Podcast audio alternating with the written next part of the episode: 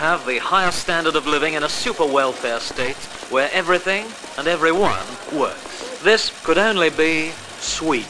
What does Sweden mean to you? Vi gick från att vara landet alla ville vara till att bli ett avskräckande exempel. In January, demonstrators in Istanbul chanted, We are not only going to burn the flag, but Sweden itself. En perfekt storm har sargat Sverigebilden rejält.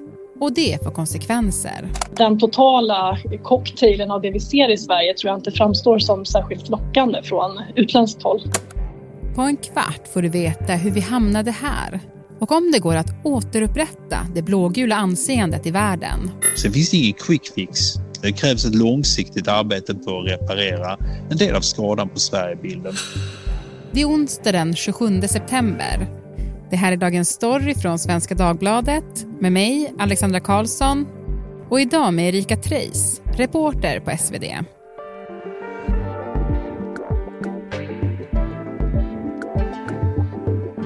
Du Erika, vi ska prata om den så kallade Sverigebilden idag.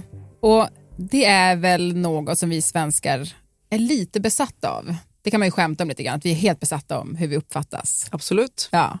Men nu är det ju ändå lite allvarligt. Ja, alltså det är ju allvarligt i så mått att det händer ju faktiska saker som skjutningar i vårt land och sådär. Och samtidigt så pågår det ett gäng med sådana desinformationskampanjer som man brukar tala om, som vill spä på den här bilden och kanske också gynna de onda krafterna också i vårt land. Ja men precis, för det man har sett på senare tid är väl liksom att, att hur Sverige porträtteras har förändrats rätt radikalt. När du kollar runt, liksom, hur beskrivs Sverige då runt om i världen? Det som man mest har skrivit om det är ju Sveriges ansökan om att bli medlemmar i Nato. Det har ju fått en enorm eh, spridning runt om i hela världen faktiskt. Alla de stora tidningarna har diskuterat det här. Varför vi gör det, vilken mottagande det har fått i vårt land och också då det som har hänt runt omkring och det är lite det som vi ska prata om idag. Och då hamnar vi ju väldigt snabbt där, det som då handlar om religion kontra yttrandefrihet yttrandefrihet. Ja, alla har vi ju läst om de här koranbrännarna. Det är idag en prekär situation som påverkar allt ifrån det vi talar om nu, det vill säga hur Sverige uppfattas, men det påverkar ju också svensk handel och, och rent faktiska saker. Eh, jag vet inte om du minns när Trump sa... You look at what's happening last night in Sweden. Who would believe this? Sweden. Om jag minns. Om du minns, det har vi säkert pratat om i den här podden också. Men det är någonting som väldigt många av dem som jag har intervjuat har återkommit till. Att då så var ju svaret well not that much. Men idag så händer det ju en hel del i vårt land. Det går inte att komma ifrån. Nej men precis, för det Trump pratade om, det hade ju inte knappt hänt, eller? Jo, Ove Törnqvist hade väl då faktiskt inte gått vidare i Mellon. Nej, det var något problem med tekniken tror jag faktiskt, att det var det som hade hänt. Eller det var i alla fall det som BBC skrev, vilket jag tyckte var väldigt roligt då. Det minns jag. Mm. Du, eh, en sak som jag eh, tänkte på när jag läste din text som du har skrivit om det här, det är ju att du målar upp en scen där med två kvinnor som ska ut och resa. Mm. Berätta. Ja, men det, det är ju typiskt en sån här sak som, som påverkas då av Sverigebilden eller vår uppfattning om hur Sverige faktiskt ses i andra länder. Det är alltså två stycken unga tjejer. De ska åka på sitt livsresa. Det är en vän till dem som gifter sig i Indien. De sitter där hemma, som man ju gör, va? vid köksbordet, håller på att surfa runt, ska hitta de där perfekta biljetterna.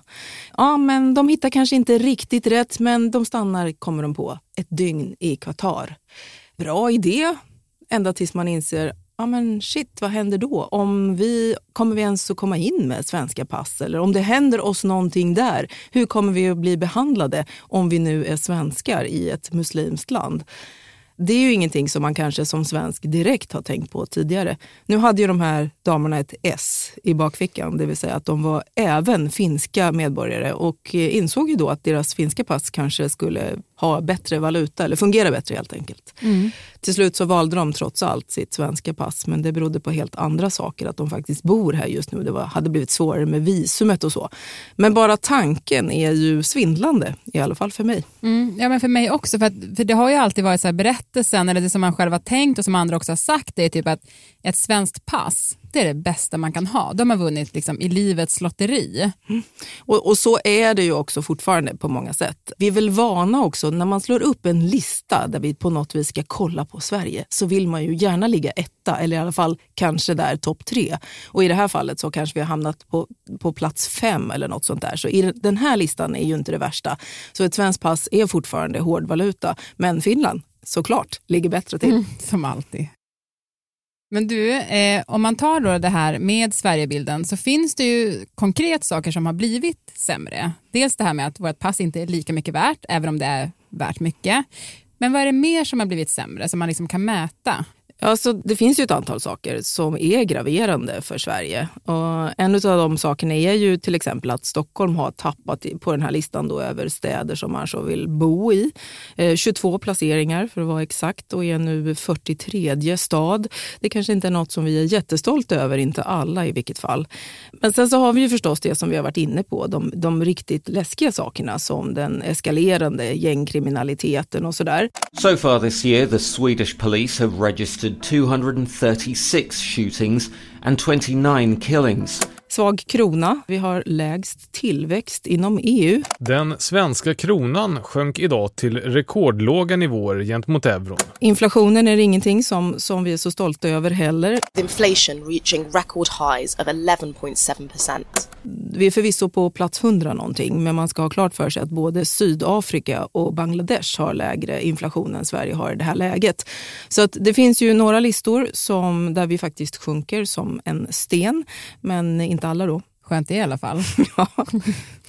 Men om man tar den här försämrade Sverigebilden, eller den bilden du ser om du liksom är ute på ja, sajter runt om i världen eller pratar med experter.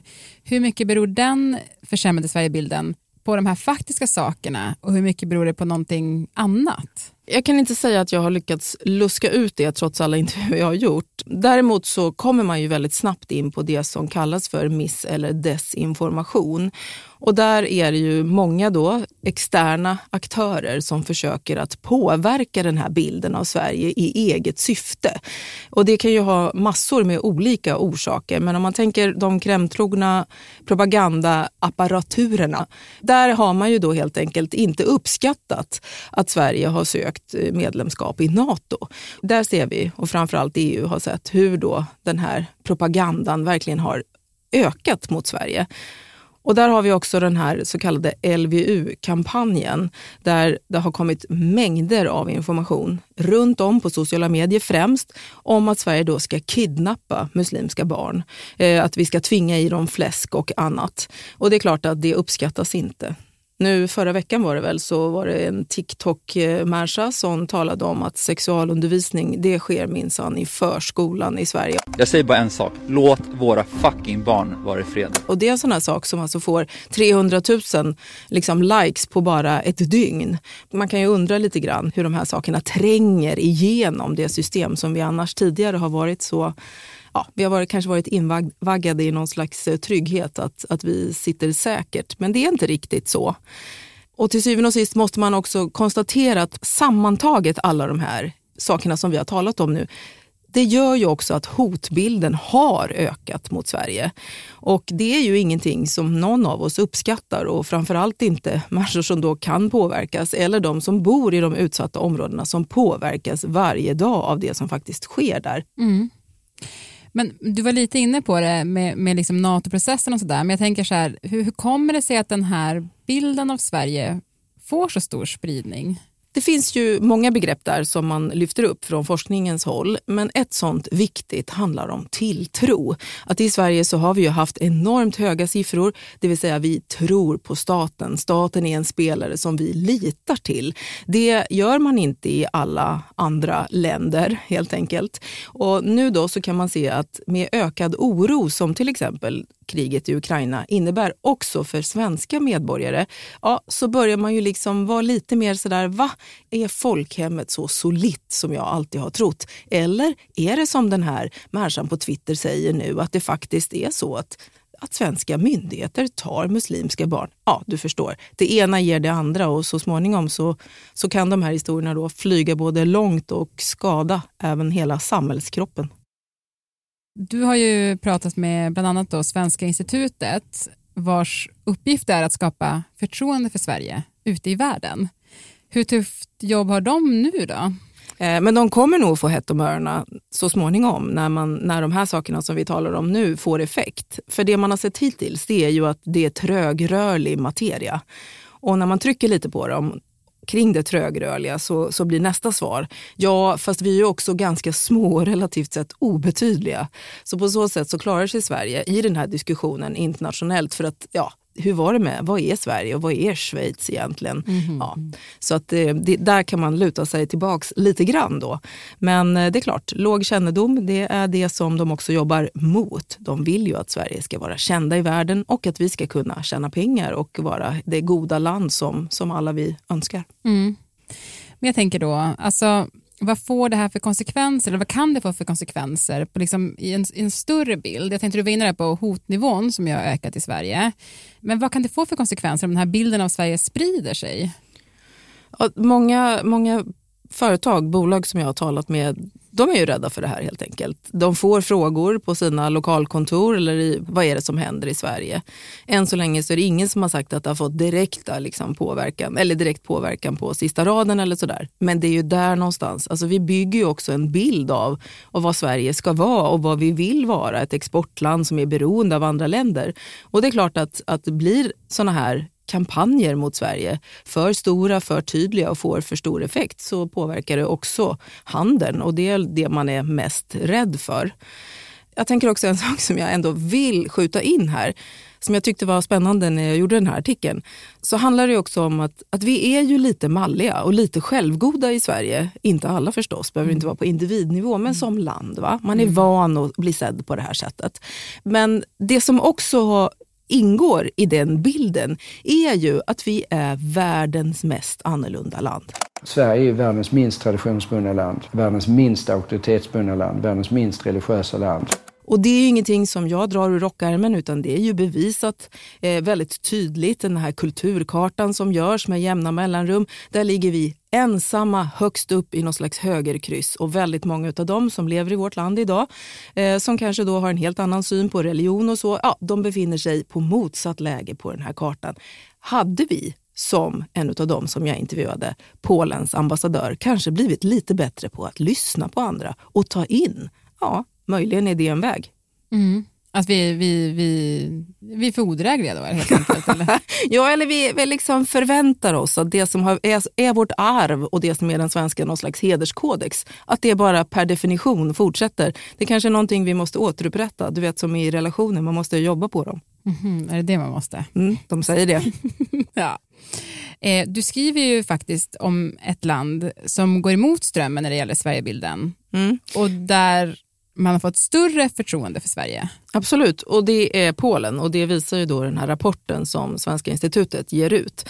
Men när jag då talade med Polens ambassadör så utvecklade han den bilden lite grann och menar att det förstås handlar om Sveriges stöd till Ukraina som då uppskattas i Polen, men också vår ansökan eh, att bli medlemmar i Nato, vilket ju i sin tur då gör att Polen möjligen skulle känna sig tryggare. Och så långt kanske det inte är någon jätteöverraskning, men jag tycker också att det är fint att han tar upp de mellanmänskliga relationer som finns mellan de här två länderna, mellan Sverige och Polen. Och att det också är traditioner och det gör ju trots allt att när man känner varandra, när man har träffats eller har en, en egen bild av ett land i det här fallet, ja då är det lite svårare att gå på det som vi då kallar för miss eller desinformation. Mm. Eh, de som jobbar med det här då, eh som du har pratat med, har de något hopp om att vi kommer kunna liksom, förbättra Sverigebilden igen? Absolut, det är ju deras jobb också. De jobbar hårt på det. Och, och liksom, man kan väl också tänka så här att förutom då att vi inte har eh, euron och vi skjuter varandra på gator och torg och vi bränner koraner så är också statens offentliga finanser de är relativt sett starka. Vi har robusta banker och vi har en arbetsmarknad som ännu inte har kollapsat. Och lägg till det allt vi har av kulturellt kapital och annat. Så det är ju inte så att Sverige som stat håller på att liksom raseras totalt eller ens implodera. Men återigen, det är den där relationen och de här relationella värdena till omvärlden som vi också måste vårda. Och det gör man ju bland annat genom att mötas, att inte polariseras, att inte bara sitta på sina egna höga hästar och tro att alla ska tycka som jag. Det är ju inte heller alla som värderar demokratiska värden eller ens det som vi tycker är självklart då med, med jämställdhet och annat. Utan världen är ju större än Sverige, hur smärtsamt det än är. Ja, det, det, det, det är hemskt när man inser det faktiskt. Men du, Erika, underbart att ha dig här. Ja, men tack för att jag fick komma. Och producent för dagens program var Daniel Sävström, redaktör var Stina Fischer och klippen i programmet kom från BBC, Reuters, Ekot, AP, Roundtable, AFP, Young Crypto och A Swedish Elephant.